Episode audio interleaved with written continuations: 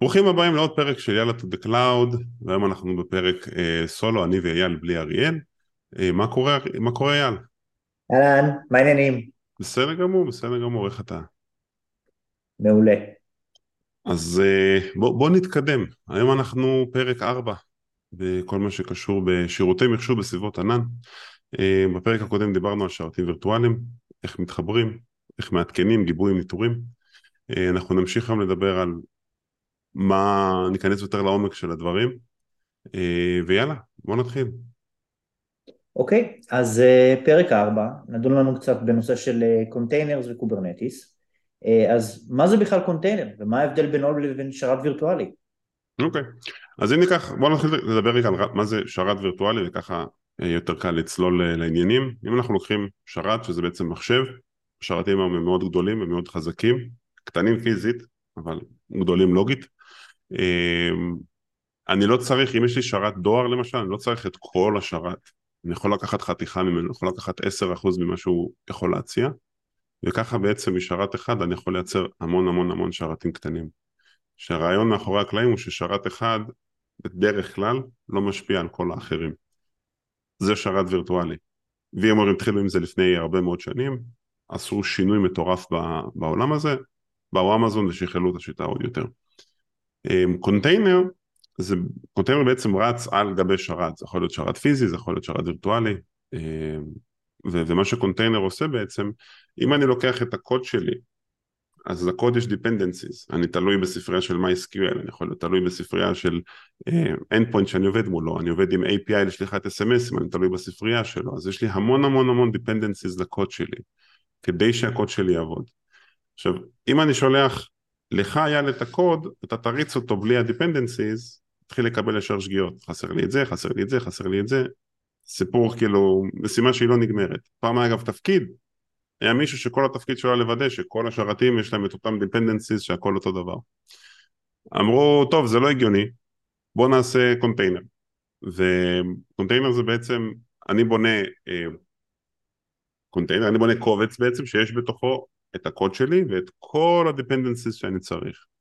אז כשאני בונה אותו אני מתחיל משלב של מערכת הפעלה, איזה מערכת הפעלה אני רוצה, זה סוג של image זה, זה קובץ רזה של מערכת הפעלה, ואז אני יכול להכניס את ה-dependencies שלי בפנים, בסוף אני שם את הקוד שלי ונותן נקודת הרצה. כשאני מריץ אותו, אם אני שולח אותו עכשיו לאייל או אני שולח אותו לחבר, ללקוח, שם אותו בענן, אני יודע שברגע שהרצתי אותו, הכל כבר בפנים ואין לי בעיות של ספריות שחסרות או כל דבר אחר. אוקיי, okay, אז בעצם צללת קצת לעולם של קונטיינר, אז אם היית מסכם במשפט וחצי מה היתרונות בשימוש בקונטיינר לעומת שרת וירטואלי? אה, זה חוסר זמן.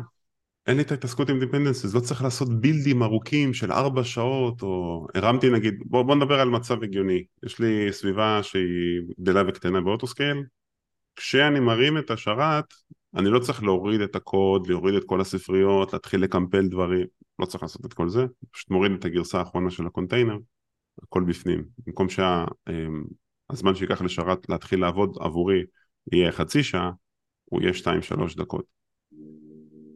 אוקיי, okay, אז אמרת קצת קונטיינרים, אז איפה Kubernetes נכנס פה לתמונה הזאתי?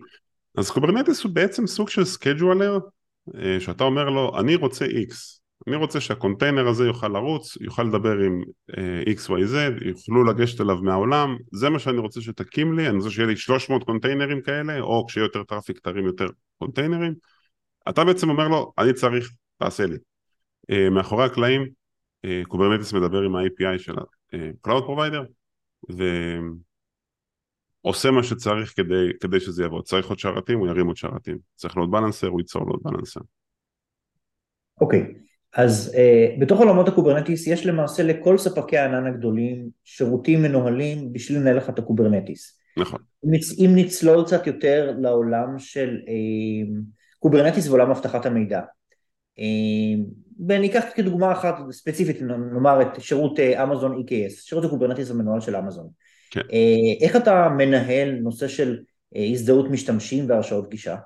אז בגדול בכל מה שקשור ל-EKS, בגלל שזה מוצר שהוא חלק מהסביבה של אמזון, הגישה, ההזדהות מולו נעשית אה, באמצעות ההזדהות של אמזון, Identity and Management Access, IAM.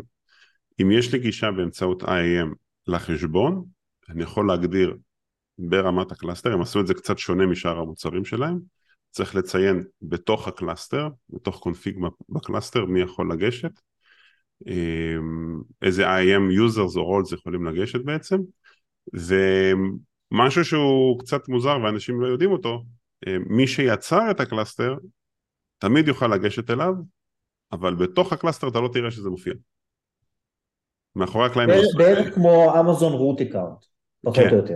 כן, הם כאילו, הם עשו איזה משהו מאחורי הקלעים שמי שיוצר את ה cluster תמיד יהיה לו גישה ואז אה, אחרי כמה חודשים שאתה עובד עם cluster אתה פתאום ה user שעבד עזב אז מחקת לו את ה user ופתאום אי אפשר לגשת ל cluster אז בוא נחפש בלוגים מי יצר אותו ניצור את ה user מחדש כדי שנוכל לגשת זה סרט. אה, בדרך כלל בעולמות של production אמיתי אמ, יש רול ספציפי של איזה מערכת CICD או Jenkins שמייצר את הדברים האלה ואז הוא גם נותן הרשאות ל-IAM roles והיוזרים מנוהלים עם SSO אז הם יכולים לגשת בתור IAM role לקלאסטרים. אוקיי, okay, אז דיברנו מורכב, על נושא זה עובד, על רגל אחת. אוקיי, okay, דיברנו על נושא של uh, ניהול משתמשים, ניהול הרשאות גישה, uh, איך אני מגן על ה cluster או על התשתית הקוברנטיסית בתוך אמזון מבחינת היבטי תקשורת? אז ה cluster, ספציפית באמזון, הוא חי בתוך VPC, בתוך ה-Virtual Private אה, Cloud שלנו, שזה כמו VLAN בעולמות של on-prem, אמ, ואני יכול להגדיר שיהיה אפשר לגשת אליו מבחוץ, או מכתובות ספציפיות, אמ, או בכלל לא, אז הוא ינגיש רק מבפנים. best practice, כמו תמיד, כל דבר שהוא רגיש, אל תחשפו אותו לעולם. IP קבוע עולה 15 שקל, VPN עולה לא רחוק משם, אל תחשפו שום שירות אה, שהוא רגיש החוצה לעולם, יש כל כך הרבה מקרים של דליפת מידע בארץ, בחו"ל, עכשיו גם בעולם יש המון המון אה, פריצות לחשבונות שקורים בביטקוין על החשבון שלך, ואז אתה חייב עשרות אלפי דולרים לספק ענן, ובאמת, אל תפתחו שום דבר שהוא רגיש לאינטרנט, לא צריך. תחסמו אותו, הכל נגיש מבפנים. אמרת לרגע מידע רגיש, אז אה, יש בכלל נתונים רגישים או משהו שהוא רגיש בתוך התשתית הקוברנטיסית? יכול להיות. אנחנו יכולים להריץ שם מה שאנחנו רוצים. יש אנשים שיריצו בפנים database, אני לא רואה בזה היגיון, אבל יש מי שיעשה את זה. אה, יש מי שיריץ אה, את הקוד שלו שהוא stateless, אבל הוא יכול לגשת החוצה לדברים רגישים. אז אני רוצה לצמצם כמה שיותר את החשיפה כדי להגיע למצב שבו מי שיפרוץ אליי יצטרך כנראה לפרוץ לבית של עובד ולגנוב לו לפטופ כדי להגיע איכשהו לסביבה ולא יוכל לגשת אליה מהאינטרנט. מה לגבי אה, נתונים רגישים בתוך הקונפיגורציה של Kubernetes? אה, זה מכוסה על ידי סיקרטים בעצם, אנחנו יכולים להשתמש, אה, כל העולמות של סיקרטים זה בעצם מוצר שלם בענן, ש-EKS גם תומך בו, ואני יכול בעצם להגדיר ש... או ש-EKS יצפין אוטומטית את הסיקרטים שאני שם בתוך EKS, או שאני אשתמש בסיקרטים שנמצאים מחוץ ל-EKS, אבל לפודים שלי יש permission למשוך אותם.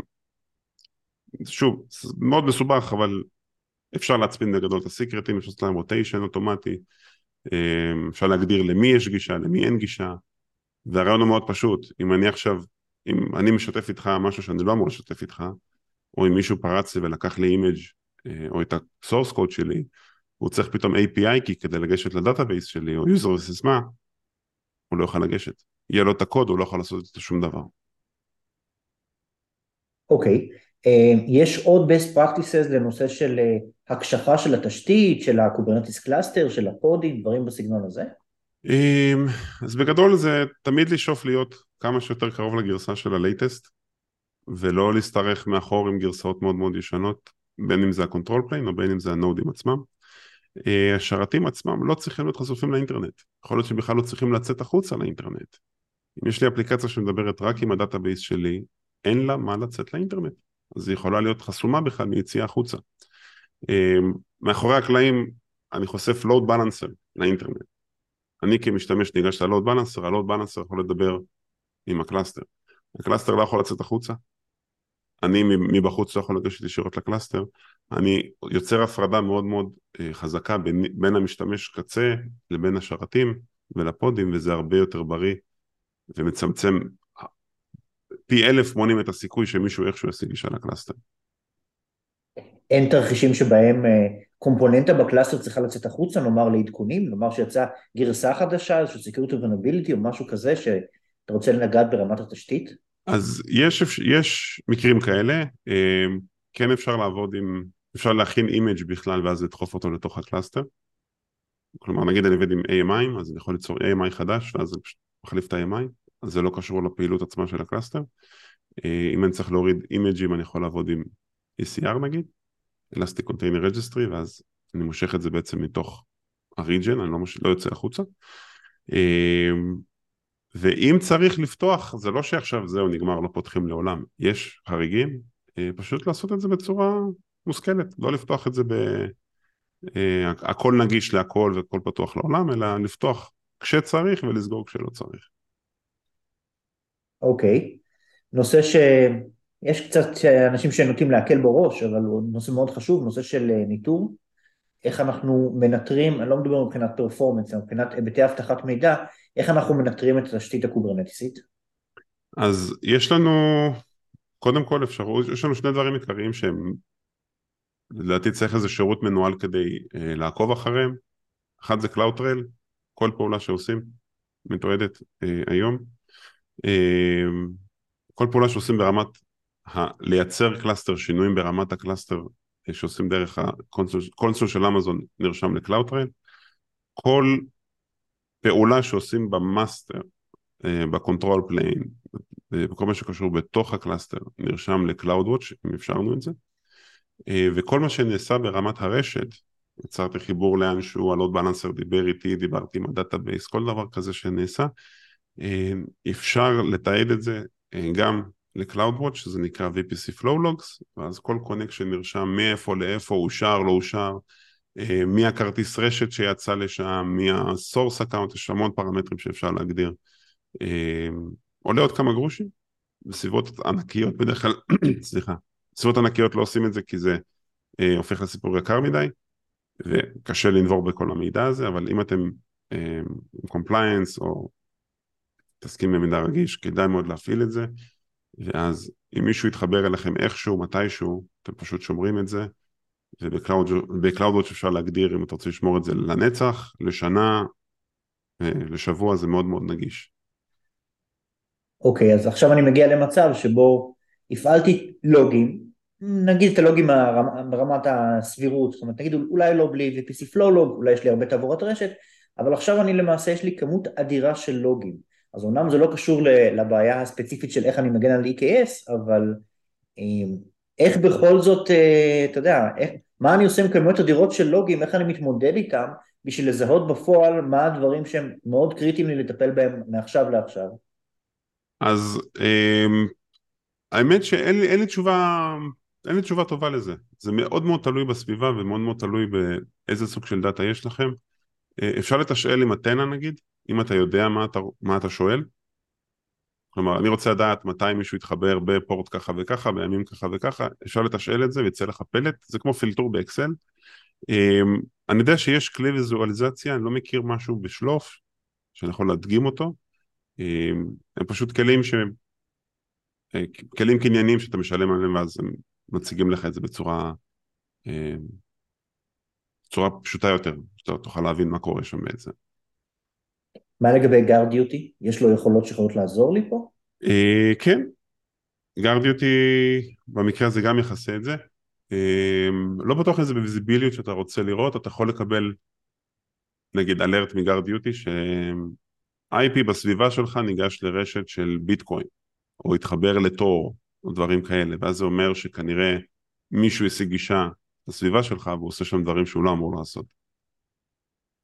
אז okay. כן, אוקיי. דיוטי זה גם כלי שיכול להוציא לך אינדיקציות אה, on the fly. אז הוא יכול לעזור לי להתמודד עם כמויות אדירות של לוגים בסביבה, בסביבת production, אוקיי? מעניין, מעניין בהחלט. Uh, בסדר, fair enough. אבי, תודה, שמחתי. יאללה, עד הפעם הבאה. ביי.